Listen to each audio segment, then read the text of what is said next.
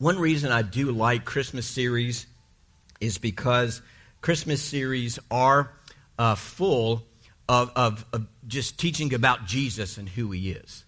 And so it's really a month to focus on Jesus. And what I'm going to be doing uh, this, uh, uh, starting this Sunday, is we're doing a series, a Christmas series, on who Jesus is. And uh, for, for example, for this Sunday, it's the mystery, Jesus. We're going to go into the miracle, hopefully next week, Lord willing, the marvel, and the majesty. And so uh, we are going to really hit and focus on Jesus here uh, this month. And with I'm going to start off with Jesus, the mystery. And the mystery that I'm referring to is the incarnation. And that's just a big word. All it means is that when Jesus left heaven, it's such a mystery. How did God leave heaven and come to earth? But we need to know that this is so unusual. And uh, in fact, it's a doctrine of our faith that no other religion in the world has. It's one of the distinctives that makes Christianity different. Is that God would even think of leaving the comforts of heaven and come to earth to humble himself to live a human life. And so I'm excited about what we're going getting into today. And I want us to start by looking in John chapter 1.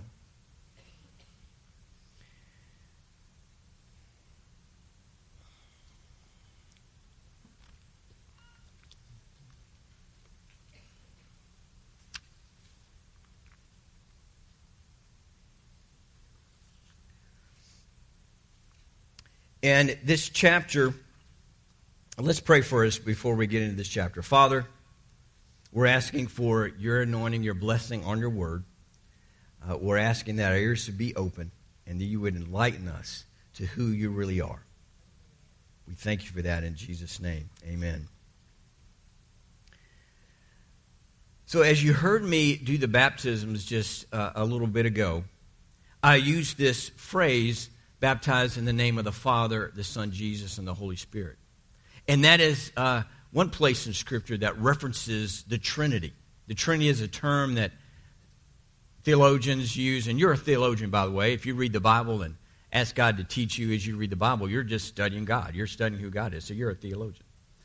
And that's just a word that describes there's three persons in one that make up a perfect uh, uh, unified three persons, our God. So our God is perfectly unified, and He's uh, three unique persons the Father, the Son, Jesus, and the Holy Spirit. And so what we're talking about today is that second person of the Trinity left heaven and came to earth. There's nothing like it. Uh, as I said earlier, Hinduism, Buddhism, um, uh, uh Islam, Nothing is like that in the world. And yet, it is the act of God in order for us to be connected with Him. He had to come down first. He had to come down first. He had to come to us and pursue us. And that's a powerful kind of love. In the four Gospels, Matthew, Mark, Luke, and John, Matthew and Luke give details that we love to read this month and of Mary and Joseph and the Star of Bethlehem and the virgin birth. And again, Lord willing, next uh, week we'll get into the virgin birth and that miracle. But what is happening here is that in this Gospel of John, he goes into just the big picture of what the incarnation is, what the mystery is. And he actually puts it in words that are anointed of God, inspired by the Holy Spirit to help us understand because actually there's nothing that's ever happened in the incarnation on the earth. There's, it, it never happened before uh, Jesus, it never happened since then. There's no animal example, there's no example of this. And so our finite mind you know, really doesn't have the ability to explain it and put it in words. But our spirit can understand. And our spirit can receive from heaven what God wants us to understand about this mystery of Jesus coming to earth. And so John helps us with that. And I've just picked a few verses. I want to encourage you to read the whole chapter uh, this week as you want to go deeper into this about the incarnation. So, verse 1 uh, through 3 of John chapter 1. In the beginning was the Word, and the Word was with God, and the Word was God. And so John is actually putting the second person of the Trinity, Jesus, and titling him the Word with capital W. The Word. And the Word was with God, and the Word was God. So there is this distinctness of three persons, but then there's this oneness and unity. Verse 2 He was in the beginning with God, and all things came into being through him, and apart from him, nothing came into being that has come into being. And so there is a complete reliance of all creation. You and me have a total reliance on who Jesus is, the Word. That we have this, you know, we couldn't have existed without all of creation coming through Him. Because uh, from Him nothing came into being that has come into being. Now, skip to verse 14.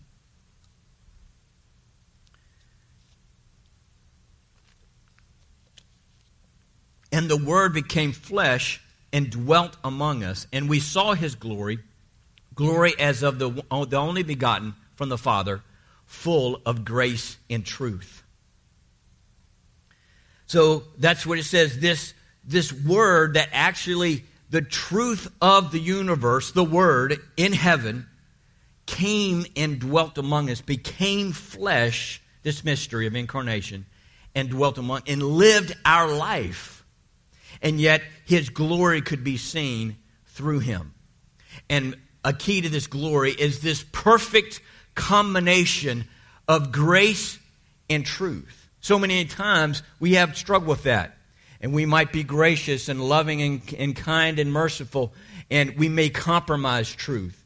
No, we are to have a live and speak and stand for truth, and yet have this combination, this joining of grace and love in us. Jesus is the perfect combination, the fullness of grace and truth. And yet, he must live a human life, even be tempted like us in every way, yet without sin. It says in Hebrews 4:15, I'll just read it to you. For we do not have a high priest who cannot sympathize with our weaknesses. No, he can but one who has been tempted in all things as we are, yet without sin. So again, a God who left heaven, who is tempted in every way. So if you think I'm alone, God doesn't understand, He does. He was tempted with that temptation as well. That selfishness, that greed, that lust, that uh, perversion, that um, anger and rage. Jesus was tempted with all those things as well. And he does understand. And he lived a human life. You're not alone in what you're going through. Now, I want to jump into some scriptures about baptism. The reason is, as I was looking at this series and doing the uh, getting ready for the incarnation, I've realized in a deeper way that water baptism is an example of his human journey he had to take as well. And that water baptism is an example of his incarnation, him becoming the Word and dwelling among us in his flesh. And so baptism is actually a part of the incarnation. See, he had a journey to live out, and we have a spiritual journey to live out.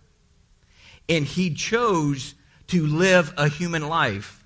In Matthew chapter 3, I'm going to refer to this story and uh, read uh, verses uh, oh, 15 or so. But let me just tell you what's happening right here. John the Baptist, who was uh, sent to baptize people, a cleansing baptism, to prepare the way for the Lord to come, uh, was at the Jordan River. In fact, these baptisms we saw today are more modeled after a John the Baptist baptism uh, than a first baptism that we would see, let's say, in the book of Acts, when someone would first give their hearts to Christ and then get water baptized. And where John the Baptist was speaking, uh, speaking to people who believed in God, and he was instructing them listen, you need to get cleansing, you need to turn from these sins, and he would point them out. He was very direct.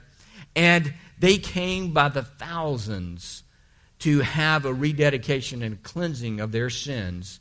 And that's the move of God that was necessary for the next big move of God, and that was Jesus, who came uh, soon after.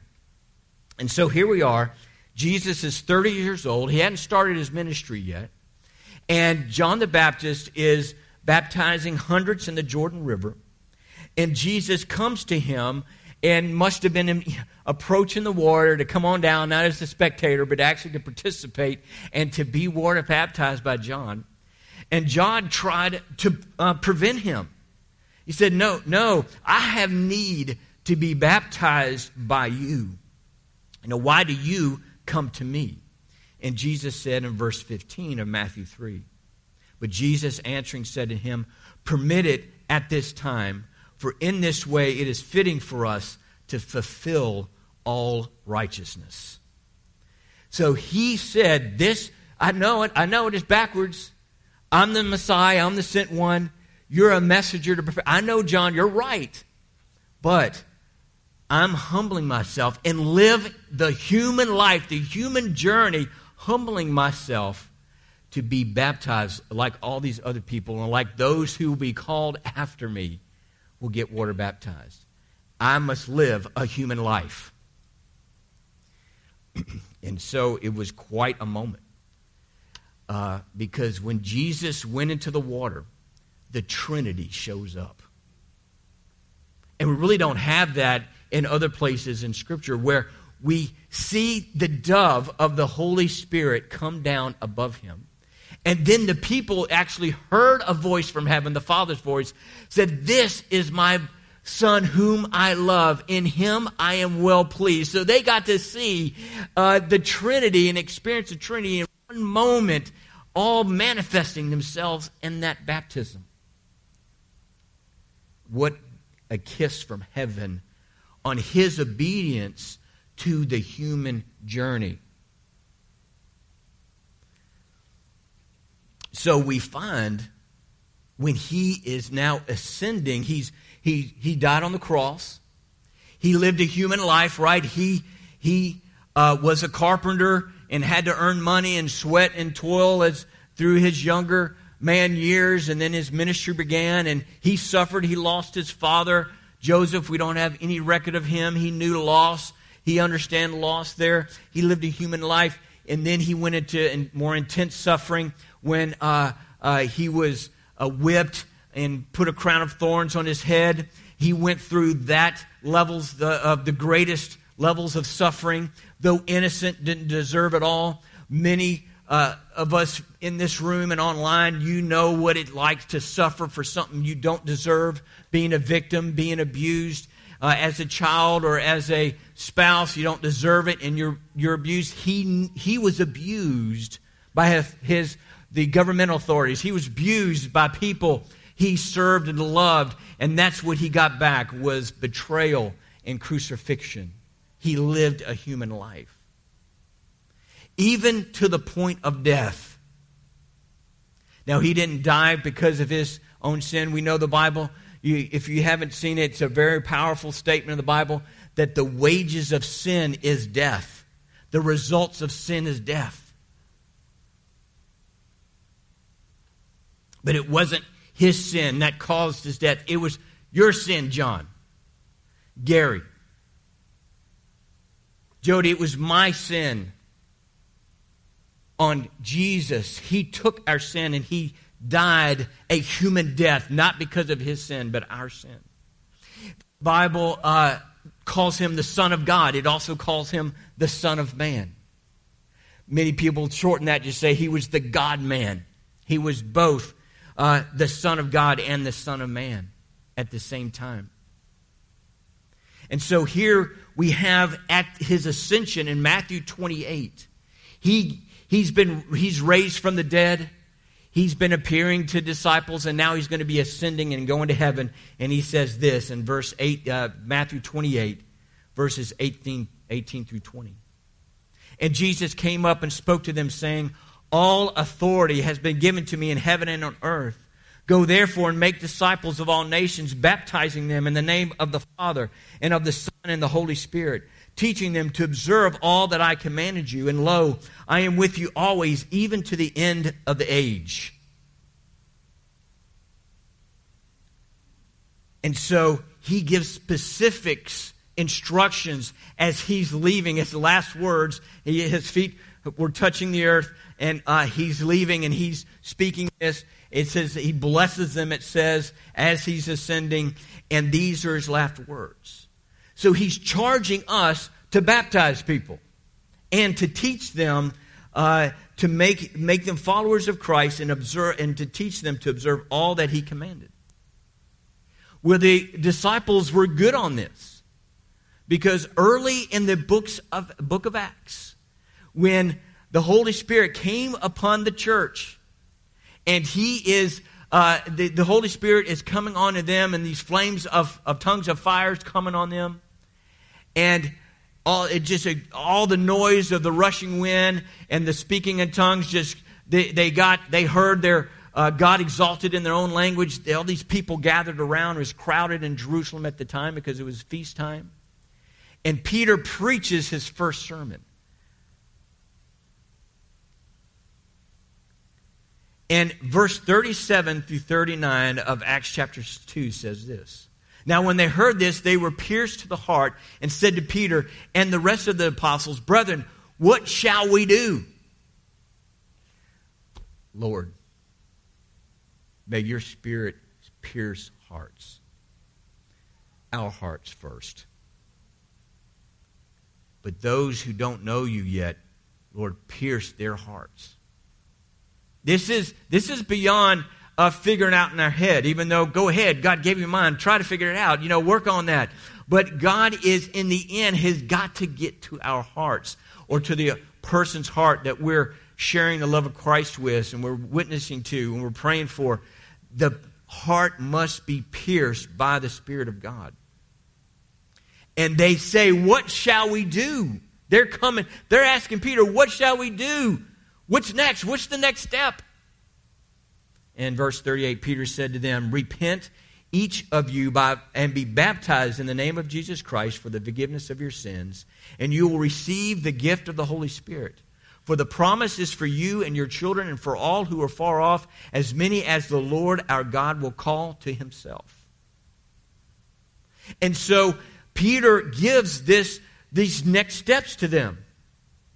It's a spiritual journey. It's a, it's a journey that we all must take. A spiritual journey that includes, number one, that we repent for salvation. We take a turnaround and we get baptized in water and we receive the gift of the Holy Spirit. And that gift can then even overflow and be a fullness in the baptism of the Holy Spirit where there's ministry gifts and the gifts of the Spirit uh, for your life. So this is a spiritual journey, and and Jesus uh, did that water baptism piece, so we wouldn't be able to have an excuse. Oh, you know, it's just not that important. It's by faith that we are saved, and it's true.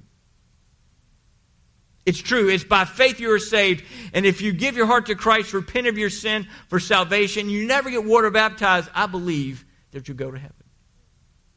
But it is in God's design, both in the model of the life, the human life of Jesus, and by his instruction when he ascended, he said, uh, make disciples, baptizing them.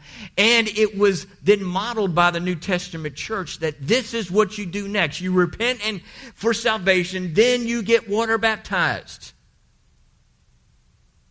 So I'm telling everybody who's here that if the, there's many theologians call it this a believer's baptism. The first baptism after you've given your heart to Jesus, you've turned from your sin, you've turned to God, is a believer's baptism. And I'm speaking to everybody here and online that if you have uh, stepped into a relationship with Jesus Christ and you still haven't been water baptized, then I want to tell you it is God's design. This is part of your spiritual journey, and you want to obey God's design of your life. You want to obey Him, and you want to do this. You want to cut the excuses, whatever, and they're probably good ones. I know it's been uh, in this church, uh, a young woman uh, wanted to be baptized, but she had a fear of water, and that was one reason she was struggling with uh, getting water baptized. And she stepped through that fear and said, I'm going to obey Jesus. This is something God wants me to do. I'm going to do it. And she went in obedience to the promptings of her heart, even though she was having some delays, having some second thoughts. So proud of her. One reason that it's called a believer's baptism is because maybe for practical reasons, maybe for whatever reasons, over time, certain church denominations had infant baptism. Presbyterians, Methodists, you may experience that. I did. I grew up Presbyterian. So I was infant baptized, not dunked. They don't do that to babies. And, uh, but they sprinkle water over the head when you're just a little baby. And so that baby is not making a choice themselves, are they? This is something the family is choosing for them, and that's our prayers, and that's what we, you know, trust in God that our whole household will be saved.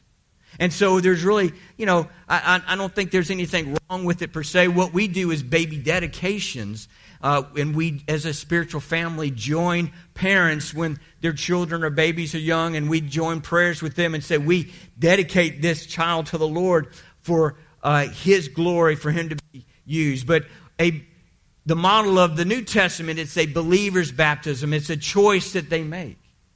That's part of the journey as we uh, as parents and you have young children, you see the Holy Spirit working on your child and drawing them and answering prayers and, and so forth, and you're looking for a good, a good time to go ahead when they initiate uh, salvation, and then they, after that, they initiate water baptism and say, have they really walked with the Lord yet? Is this, you know, and you're discerning these things, you're looking for these steps uh, of a pattern of, yes, between my child and the Lord, the Holy Spirit is working without me, and they're pursuing and they're initiating with their own heart of, yes, I am growing closer to Jesus. I want to be saved. And then again in that spiritual journey and to be baptized. But I want to encourage you that if, again, if you haven't experienced a believer's baptism, to pray about it this week. In fact, pray about it right now. My shirt's already wet. I'll do some more baptisms after, after church today.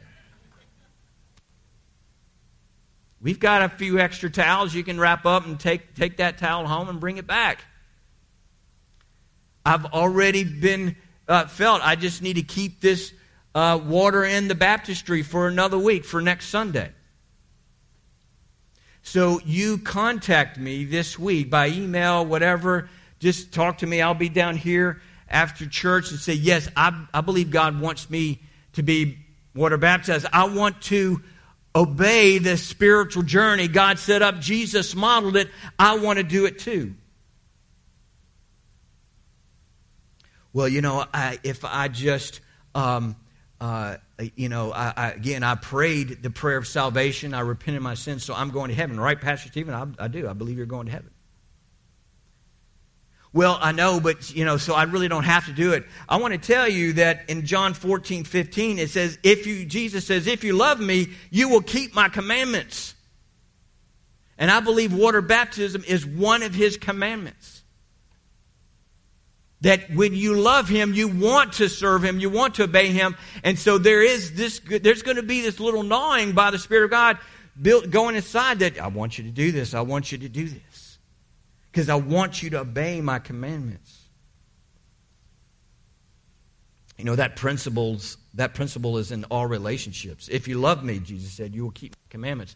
That's just love in action, right? Oh, I loved you, Jesus. I love that worship board. That that was love the song this morning. Yeah, mm, it's so good. But then you live a different life, not following Christ. Jesus going, hey, some nice words, but I'm looking for the real thing. I'm looking for the action. I'm looking for you to submit your heart and attitudes to the Lord and, and, and during the week, seven days a week, not just for church time.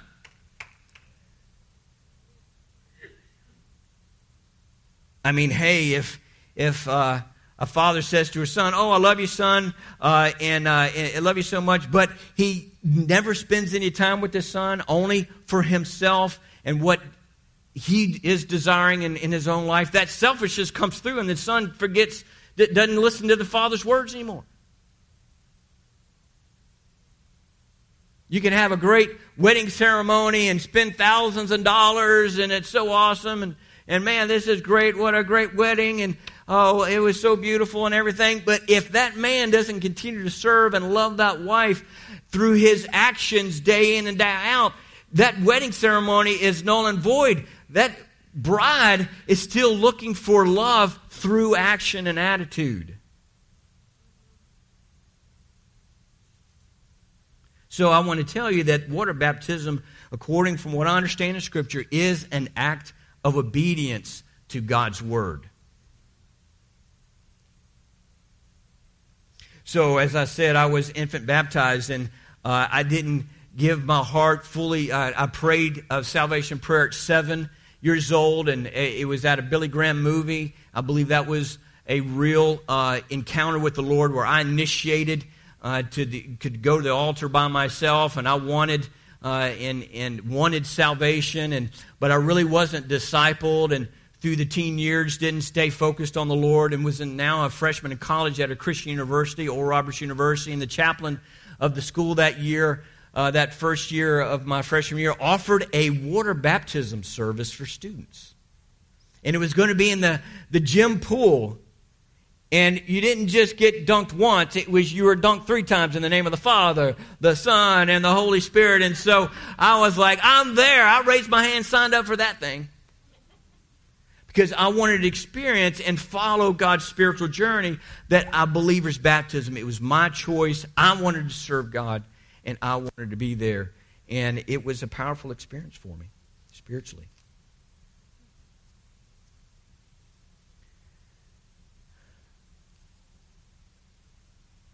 Baptism is a powerful statement. It is in early church often done in the city square, in the village square, and they would have uh, uh, a, you know some kind of you know build up the water there so that it wasn't done at home in secret. It wasn't done in some secret uh, worship center a pl- place of worship. It was done out in public because what you're saying is it's just like the uh, what, what you see in the water. It's a little skit, it's a little dramatization. I'm sitting here and I'm in the water and I'm going down, I'm going back or forward, whichever direction you go, and you're going underwater. I am going to be buried where the old man Stephen is going to be buried and done with. And I'm going to come out a new man, a new person. And that's the symbolism. And God must like drama because He likes us to do it and that, that's why uh, immersion of being uh, underwater totally is, is, a, is, is a church history important detail whenever you can. Now, if you live on the North Pole, I'm not sure how you do that. Sprinkling might be the way to go there.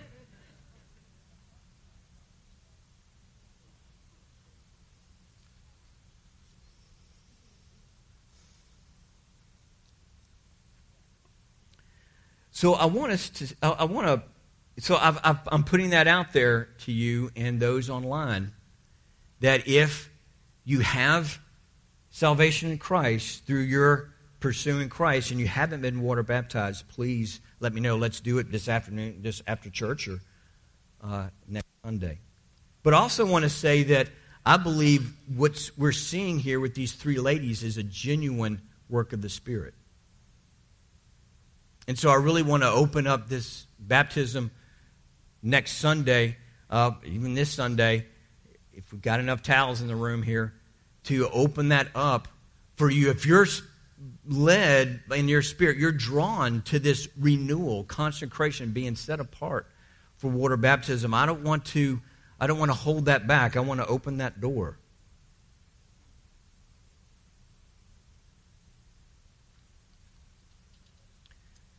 Three weeks ago, and I want to um, kind of revisit one of the unique altar ministry times that we had here uh, when Buddy Berry ministered. I believe it was the breakthrough that I had been longing for for us as a church body. And one of the things that I believe God was doing here uh, was repentance. And that's really what Buddy's message was. In fact, if you go with me to uh, Revelation chapter 2, verses 1 through 3, this Revelation chapter 2 is, a, is an amazing chapter. Jesus Christ has appeared in his glorified, resurrected uh, being uh, to the Apostle John in this kind of like vision. And Jesus has a message for different churches seven of them, and this is the first one. And he has things that he wants them to be transformed as a church, things to change, things to get right with God in each one of these churches. He speaks truthfully, and in fact, he actually tells uh, the Ephesus church of uh, Revelation 2, starting at verse 1, he tells them, Listen, I, I see that you have done you know, good things. You have done good. He lists, I think I counted six different things that they had done that were right.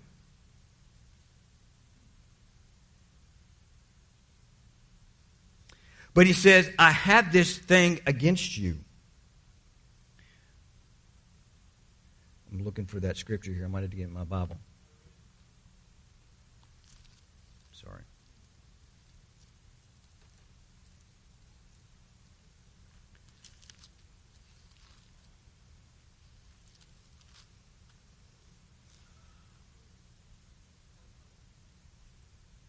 So he lists these good things about them.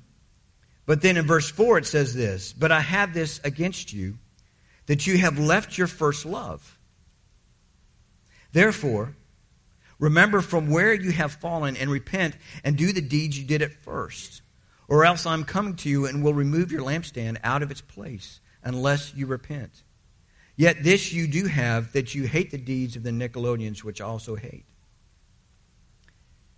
I just want to be honest with you. There were several things recently, including that Sunday morning three weeks ago, that I've been repenting of. One of them, and I'm really speaking to you, uh, young adults in the room and parents of teenagers. If you remember Buddy's message, it was three E's. That our expectation plus our efforts would equal our God experiences. In his repentance through this message was building and building to where he's saying, I'm not, I don't have the expectation and I'm not doing the efforts that I once did. And God has pierced my heart in a sense, and I'm repenting. And I want to say there's several areas and I want to mention a couple of them right now.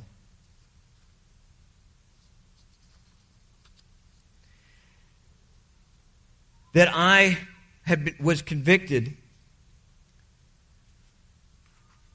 that though I've been in youth ministry many years here at Living Waters in Pennsylvania, and though as a lead pastor we have been looking for a part time student minister now for several years and making some efforts there, God convicted me that my effort and my expectation was not the top priority where He wanted it.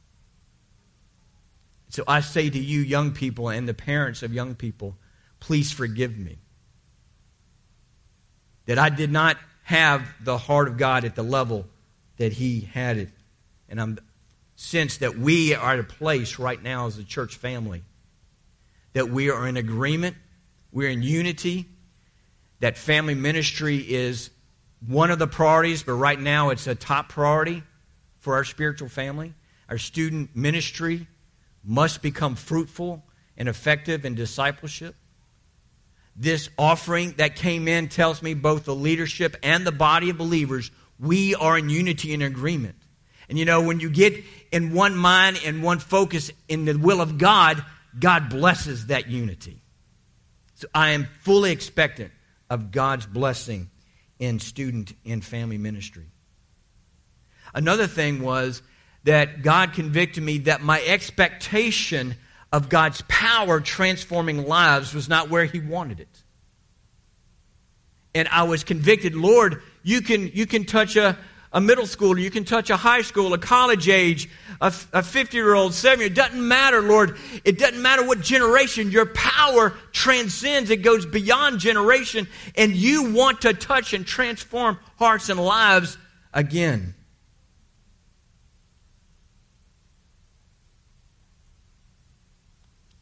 In this passage, I was hearing at the altar that three Sundays ago a lot of tears and a lot of repentance. And I believe that God was hearing our turnaround, our repentance from whatever you know habits we formed, distractions that got into our life, and we want to go back to some early days in our hearts and our minds, maybe when we first gave a life to Christ, maybe when we first filled with the Holy Spirit. And he is saying, do those first things again. Capture that first love again. I believe that is what the themes I'm hearing in these water baptisms that we heard and these and those testimonies.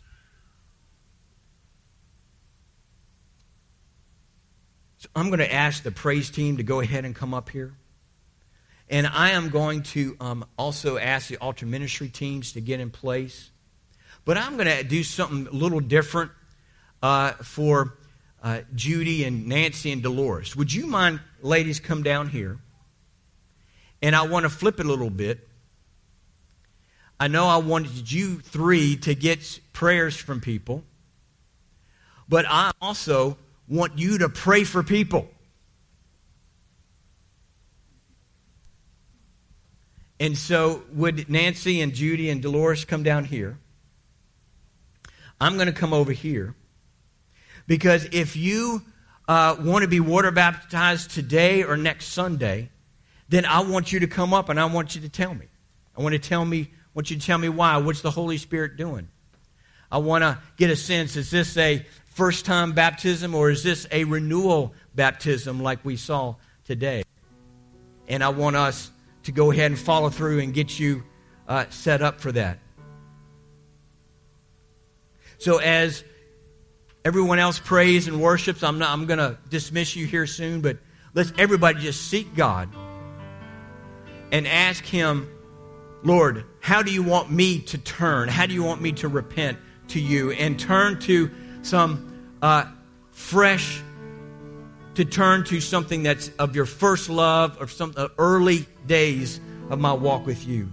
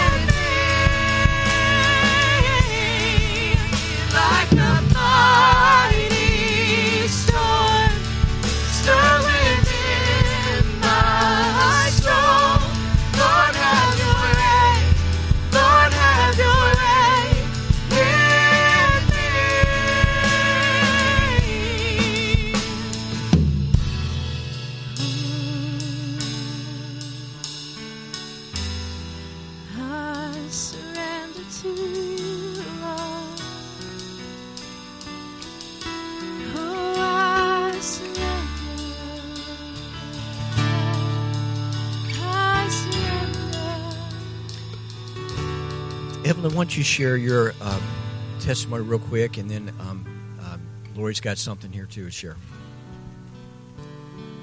So I was baptized at the age of nine um, through uh, some Baptist gentlemen that would come to our neighborhood and just spend some time with us, play with us, and minister to us. And at the time that um, I got baptized, with the heart of a child, I meant it. Um, but in hindsight, I realized that I didn't fully understand um, what that meant. Um, Judy earlier today said it uh, very eloquently. You know, a whole life happened after that. And that's exactly what happened to me, too. A whole life happened after that. And for years now, I've been wanting to get baptized, but I was scared to say anything because I found it silly. So I just, I'm, I'm thankful to the Lord for the opportunity that is being open right now. And I'm thankful to the ladies here that were brave enough to say what was in their hearts. And, um, and I want to encourage anybody who wants to get rebaptized and have maybe, like me, found it silly to say so or something, you know, similar to that. I just want to encourage people because we all come to the Lord in different um, settings and backgrounds and circumstances, and um, God is a God of new beginnings. So you said you grew up in a Catholic family and you were you were sprinkled as an infant. Infant, um, but if anybody has a, ba- a Catholic background here, um, I had no relationship with the Lord. It was just very uh, ritualized, and I didn't understand anything I was doing. But at the age of nine, um, Baptist um, deacons would come to our neighborhood and they did speak to me about the Lord, and I did understand it. Um, and I meant my baptism, but I meant it with a child's heart, still not uh, fully grasping the relationship concept. However, horrible things did happen to me afterward. Um, many of you don't know, but my mother got ill with schizophrenia when I was um, 11, and as a result, I was homeless for two years. And I believe my action at the age of nine gave me covering. And so I don't want to discourage anybody at any age that wants to be baptized if God um, moves them in that direction because there is a blessing in action. Um, but I do want to uh, encourage anybody who has it in their heart to get water um, baptized over again because, well, like Judy said, a whole life happens, you know, and circumstances are different for everybody, and I want to encourage that we believe your renewal baptism is going to do a, a, cleansing and a renewal over you. Lord, thank you, Lord God, for this opportunity. I, I, I want to say that this is something for you to pray about. Don't feel, you know, you're, I don't know what your story is about your baptism, what age you were. It's really between you and the Lord. But these are things that are real that are happening in people's heart. Um, Lori, come and share what uh, something that, that the Lord showed you at our prayer meeting on Open Wells a few weeks ago. So a few weeks ago um, at the Open Wells, the Lord did give me a vision. Um, I wasn't to share it then, though, and so I grabbed my notebook this morning. I don't always grab it, but I did, and, and I just felt Him saying, "Now's the time." Um, but during the Open the Wells um, on that Friday night service, um, I heard the Lord say, "It's the same theme." I keep hearing over and over um, that we need to return to our first love, put our idols down. Um, and it was very clear that our idols are anything that get in the way of our vertical view of Him. They can be anything, not necessarily something that is bad or horrible, but anything um, that we spend more time on than we do with Him. Um, I also saw a vision. Um, it looked like a picture, and they were multiple candlesticks. There were no candles on them. Um, and they were painted white, but the paint was starting to wear off, and you could see the wood underneath.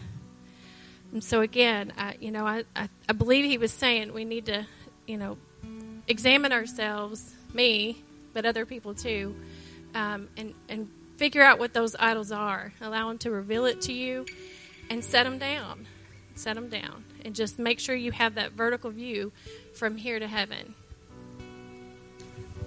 Going to ask you to pray for us. Now, again, explain the candles again. Could you say it again? I didn't quite capture that. Sure. I saw multiple candlesticks. I'm not sure exactly how many, um, but they were made of wood.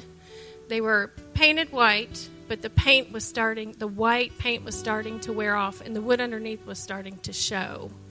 Um, there was just like a dark background, but no candles were on the candlesticks. And it didn't dawn on me at the time, but I mentioned it to somebody else, and they said, Were there candles? And I'm like, No, there weren't. There were candlesticks with no candles.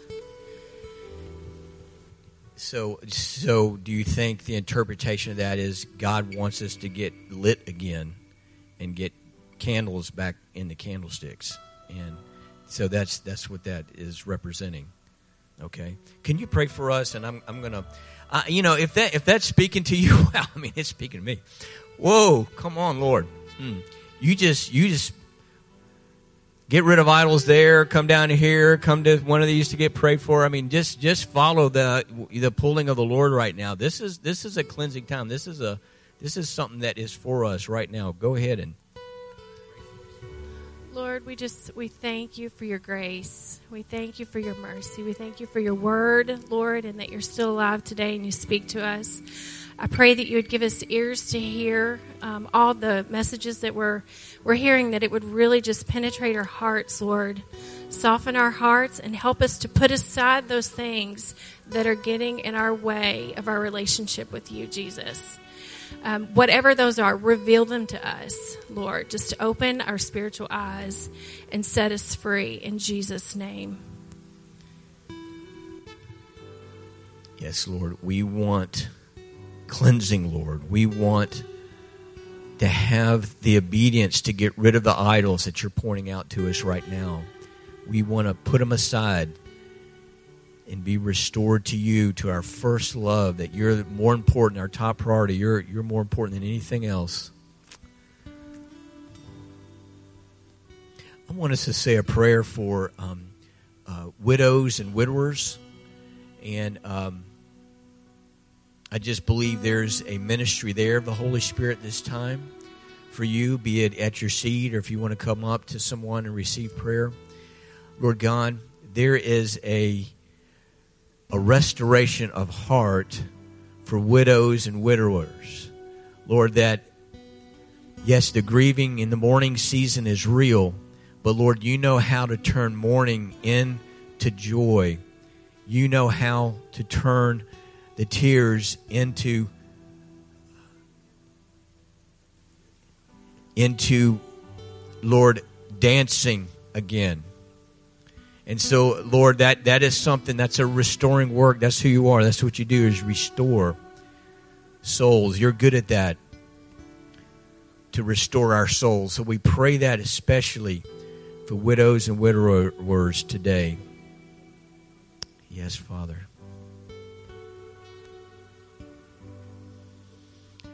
I'm going to ask the worship team to go ahead and worship some more. You are blessed to have a great week. The Lord is with you. Again, get with me if you want to be water baptized, and let's discuss that and plan for that. Love you. Feel free to stay and receive more from the Lord, either through the worship or in prayer here. We're available for you.